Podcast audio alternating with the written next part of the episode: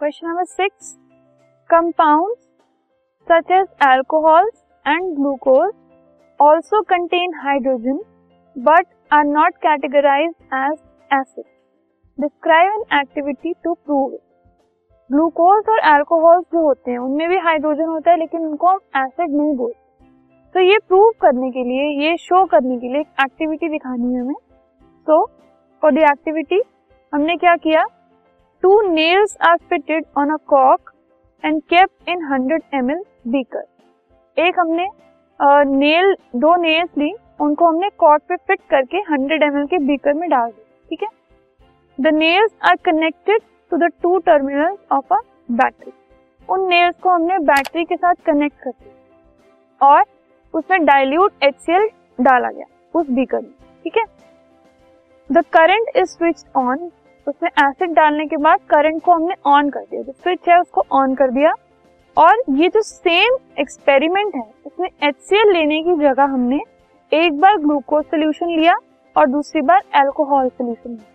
ठीक है? तो क्या ऑब्ज़र्व किया गया? जो बल्ब था, वो एच के केस में ग्लो कर गया, लेकिन ग्लूकोज और एल्कोहल सोल्यूशन के केस में ग्लो नहीं हुआ। ठीक है?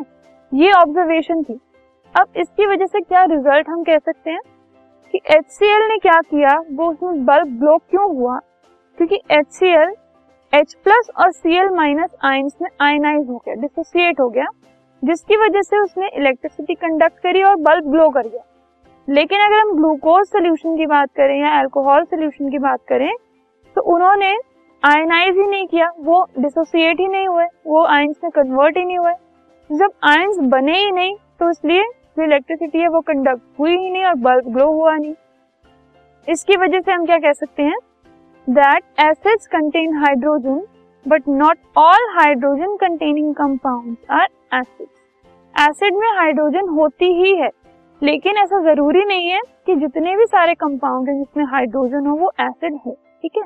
तो हाइड्रोजन होने के साथ साथ अगर कोई एक कंपाउंड एसिड है तो उसको आयनाइज होना डिसोसिएट होना बहुत ज़रूरी तो अगर वो डिसोसिएट नहीं हो रहा दैट मीन्स वो हाइड्रोजन कंटेनिंग कंपाउंड तो है, लेकिन it is not an acid for example glucose and alcohol